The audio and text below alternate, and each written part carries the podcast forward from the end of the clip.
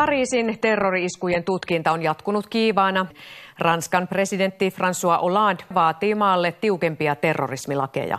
Si bien que nous ne sommes pas engagés dans une guerre de civilisation, Näiden toteutuminen herättää väkisin sen kysymyksen, että mikä meni vikaan. Että epäonnistumisena tämä ilman muuta nähdään, koska nykyisin lähtökohtana ja odotuksena on se, että yhtään terroriskua ei saisi tapahtua. Ja se on aika kova odotus turvallisuusviranomaisille. Ja kyllä tämä tietysti tiedustelutoiminnan epäonnistuminen on, koska tällaiset, tällaisia iskuja juuri nimenomaan pyritään estämään. Mutta sitten loppujen lopuksi minkälaisia johtopäätöksiä tästä voi vetää, niin on vielä auki, koska ei ainakaan julkisesti ole vielä tiedossa, että minkälaisesta epäonnistumisesta oikein on ollut, ollut kyse ja, ja minkälaisia niin kuin kehittämistarpeita se osoittaa Ranskan tiedustelupalvelun ehkä kansainvälisen tiedustelupalveluiden yhteistyön osalta. Kun tapahtuu terroriisku, niin syyttävät sormet alkavat usein osoittaa myös muualle kuin itse terroristeihin. Turvallisuus- ja tiedusteluviranomaisiin, jotka ovat epäonnistuneet työssään eli iskujen estämisessä. Näin on käynyt myös Pariisin iskujen jälkeen. On puhuttu jopa massiivisista tiedusteluvirheistä. Miksei Irakin tiedustelupalvelun vain päivää aiemmin antamalla varoituksella ollut vaikutusta – Miten terroriteossa saattoi onnistua henkilö, joka oli ollut jo vuosia Ranskan turvallisuusviranomaisten tarkkailulistalla radikalisoitumisensa vuoksi? Etenkin tämä on herättänyt närää Ranskassa, sillä sama asia tapahtui vain vajaata vuotta aiemmin kahden Charlie Hebdo-terroristin kohdalla. Iso kysymys monen suusta kuuluukin, ovatko turvallisuusviranomaiset täysin epäpäteviä? Terrorismin tutkija Leena Malkki Helsingin yliopistosta toteaa, että tällainen kritiikki on tietysti ymmärrettävää ja tarpeellista, virheet pitää selvittää ja niistä oppia, mutta kun puhutaan terrorismin torjunnasta, niin sitä tekevät henkilöt ovat erikoisessa kiittämättömässä työssä, jossa ainoastaan virheet muistetaan. Itse asiassa suurin osa, jos puhutaan nyt Euroopasta ja puhutaan eh- ehkä nimenomaan jihaditerrorismista, suurin osa iskuista saadaan estettyä. Näistä ei välttämättä, joskus ne nousee otsikoihin ja toisinaan taas niistä ei, ei kuulla edes välttämättä kauhean paljon mitään. Mutta jo, jo sillä, siltä pohjalta, mitä niin sanotusti avoimista lähteistä on niin kuin yleisesti tiedossa, niin voidaan sanoa, että suurin osa iskuista joko estetään tai ne epäonnistuu toteutusvaiheessa. Ja tässä on sellainen paradoksaalinen tilanne turvallisuusviranomaisten kannalta, että, että silloin kun tapahtuu paljon, niin silloin tavallaan se oikeutus ja vaatimus sille, että, että terrorismin torjuntaan satsataan enemmän, voimistuu joskus hysteerisiin mittasuhteisiinkin. Mutta sitten jos on pitkään semmoinen kausi, että ei tapahdu mitään merkittäviä iskuja, niin sen jälkeen aletaan kysyä, että kannattaako tähän terrorismin torjuntaan edes satsata, että eihän tämä terrorismi mikään, mikään niin ole semmoinen tärkeä asia tai uhka. Ja joskus tietysti on niinkin, että, että, että se terrorismin uhka on laantunut, mutta toisaalta se hiljaisuus voi olla myös merkki siitä, että ne investoinnit, joita on tehty, niin on tuottanut tulosta. Kuinka tehokkaita turvallisuusviranomaiset sitten tarkalleen ottaen ovat? Norjalaisen tutkijan Petter Nesserin laskujen mukaan Euroopassa on tapahtunut tai saatu estettyä yhteensä yli 100 jihadi-terrori-iskua vuodesta 2001 vuoteen 2013. Näistä 78 prosenttia on onnistuttu paljastamaan suunnitelman asteella, 9 prosenttia on epäonnistunut toteutusvaiheessa ja 13 prosenttia on onnistunut jollain lailla. Toisin sanoen, Euroopassa saadaan estettyä tai jää toteutumatta keskimäärin yli seitsemän terrori-iskua vuodessa.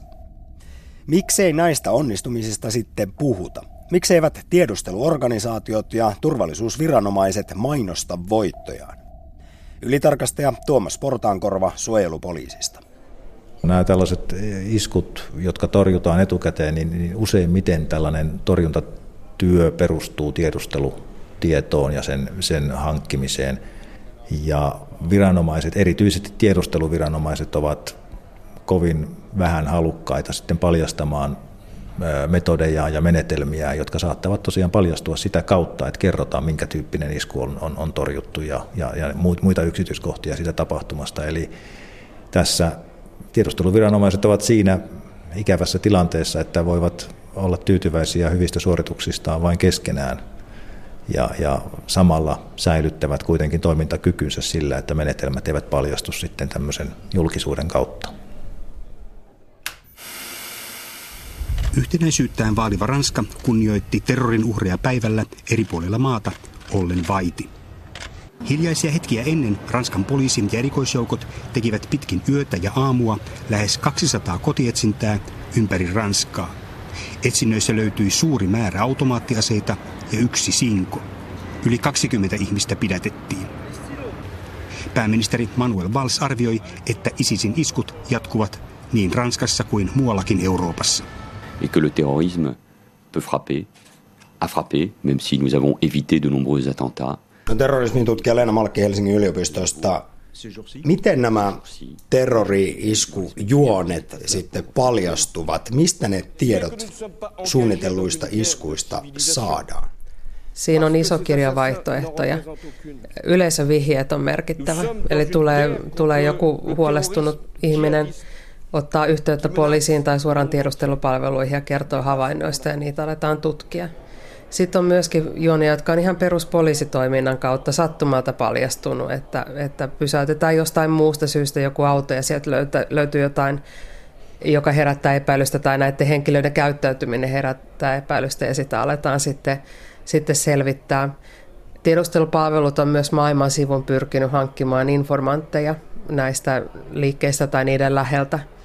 Ja tämä on, tämä on merkittävä kanava myöskin, myöskin saada saada tietoa. Sen sijaan se, mistä nyt on paljon puhuttu, on tämä niin kuin internetseuranta ja nämä Edward Snowdenin paljastukset, jotka liittyy terrorismin vastaiseen toimintaan, niin mä en ole toiseksi nähnyt vielä näyttöä siitä, että siitä heinäsuovasta olisi niitä neuloja mitenkään tehokkaasti saatu esille. Eli, eli kyllä ne niin kuin tärkeimmät signaalit tulee ihan, ihan niin kuin tavallaan semmoiselta normaalien ihmisten havaintojen ja, ja niin kuin perinteisten tiedustelutoiminnan keinojen kautta. Ja kyllä täytyy sanoa myöskin, että tämä terroritoiminnassa mukana olevien ammattimaisuuden aste vaihtelee aika paljon. Että on, on siis myöskin, myöskin sellainen ilmiö olemassa, että varsinkin siellä toiminnan reunamilla olevat ihmiset ei välttämättä aina malta pitää suuta kiinni ihan joka tilanteessa kaikista niistä, niistä tota, kiehtovista suurista suunnitelmista, mitä, mitä heillä on meneillään tai joista he on kuullut. Tiedustelu- ja turvallisuusorganisaatiot saavat siis vihiä terroriuhista monesta paikasta ja paljon. Voidaan puhua jopa vihjetulvasta, jossa tiedusteluviranomaiset työskentelevät päivittäin. Näin kertoo ylitarkastaja Tuomas Portaankorva suojelupoliisista. Ja tulvasta johtuen välillä käy myös valitettavasti niin, ettei jotakin varoitusta osata huomioida tai tarkastaa ajoissa. Ja silloin terrori-isku saattaa päästä tapahtumaan. Näin on voinut käydä esimerkiksi Pariisin tapauksessa päivää ennen iskuja, kun Irakin tiedustelupalvelu antoi varoituksen ISISiä vastaan taistelevalle liittoumalle, eli myös Ranskalle, jihadistijärjestön suunnitelmista. Kyllä ne ovat sellaisen tulvan kohteena, erityisesti sellaisissa maissa, jotka ovat erityisen korkean terroriuhan kohteena. Ranska on yksi sellainen maa. Ja varmasti viranomaiskoneisto ja sen toiminta joutuu, ja on syytäkin tietysti joutua tarkastelun kohteeksi ja arvioinnin kohteeksi ihan sen takia, että, että sitten toimintaa ja turvallisuutta pystytään kehittämään taas entistä paremmaksi tällaisten valitettavien tapahtumienkin jälkeen. Nykyisin kun ollaan vielä terrorismin torjunnassa niin aktiivisia, kansainvälinen tietojenvaihto on kasvanut ja sitä tiedon hankintaa monet maat tekee hyvinkin aktiivisesti, niin siinä tulee se, se neula heinäsuovasta ongelma ihan väistämättä vastaan, plus että sitten tarvittaisiin vielä se kristallipallo niiden etsintävälineiden lisäksi, eli miten ennustaa, ennustaa pitävästi se, että minkälaiset viestit on niitä kaikista uhkaavimpia ja varteotettavimpia, ketä henkilöitä itse asiassa pitäisi seurata, ketkä on se suurin uhka. Jos ajatellaan esimerkiksi Charlie Hebdoota, niin nämä henkilöt, hän, ketkä sen teki, oli, oli ihan turvallisuusviranomaisten tiedossa, mutta siellä oli arvioitu, kun kaikki ei voi samalla tavalla seurata, että nämä ei ole nyt prioriteettihenkilöitä. Niin tämä, nämä on niitä ratkaisuja, mitä ihan päivittäisellä tasolla ja joka tunti tiedustelupalvelussa joudutaan tekemään. Ja, ja me varmaan mielellämme ajateltaisiin, että, tai en tiedä, kun ajateltaisiin me mielellämme, mutta turvallisuuden tunnetta lisäisi, jos me tiedettäisiin, että jokaista tämmöistä vaarallista henkilöä joku seuraisi, mutta siihen ei minkään demokratian voimavarat riitä ja tässä niin kuin on tämä just, että halutaanko me sellaista valtiota, jolla on niin massiivinen tiedustelukoneisto ylipäänsä edes olemassa. Ja, ja sitten on just tämä, että, että se ei ole ollenkaan niin yksinkertainen kysymys loppujen lopuksi, kun siellä on, on sitten siellä niin kuin puikoissa, niin päätellä, että mitä kaikkia tai ketä kaikkia pitäisi seurata.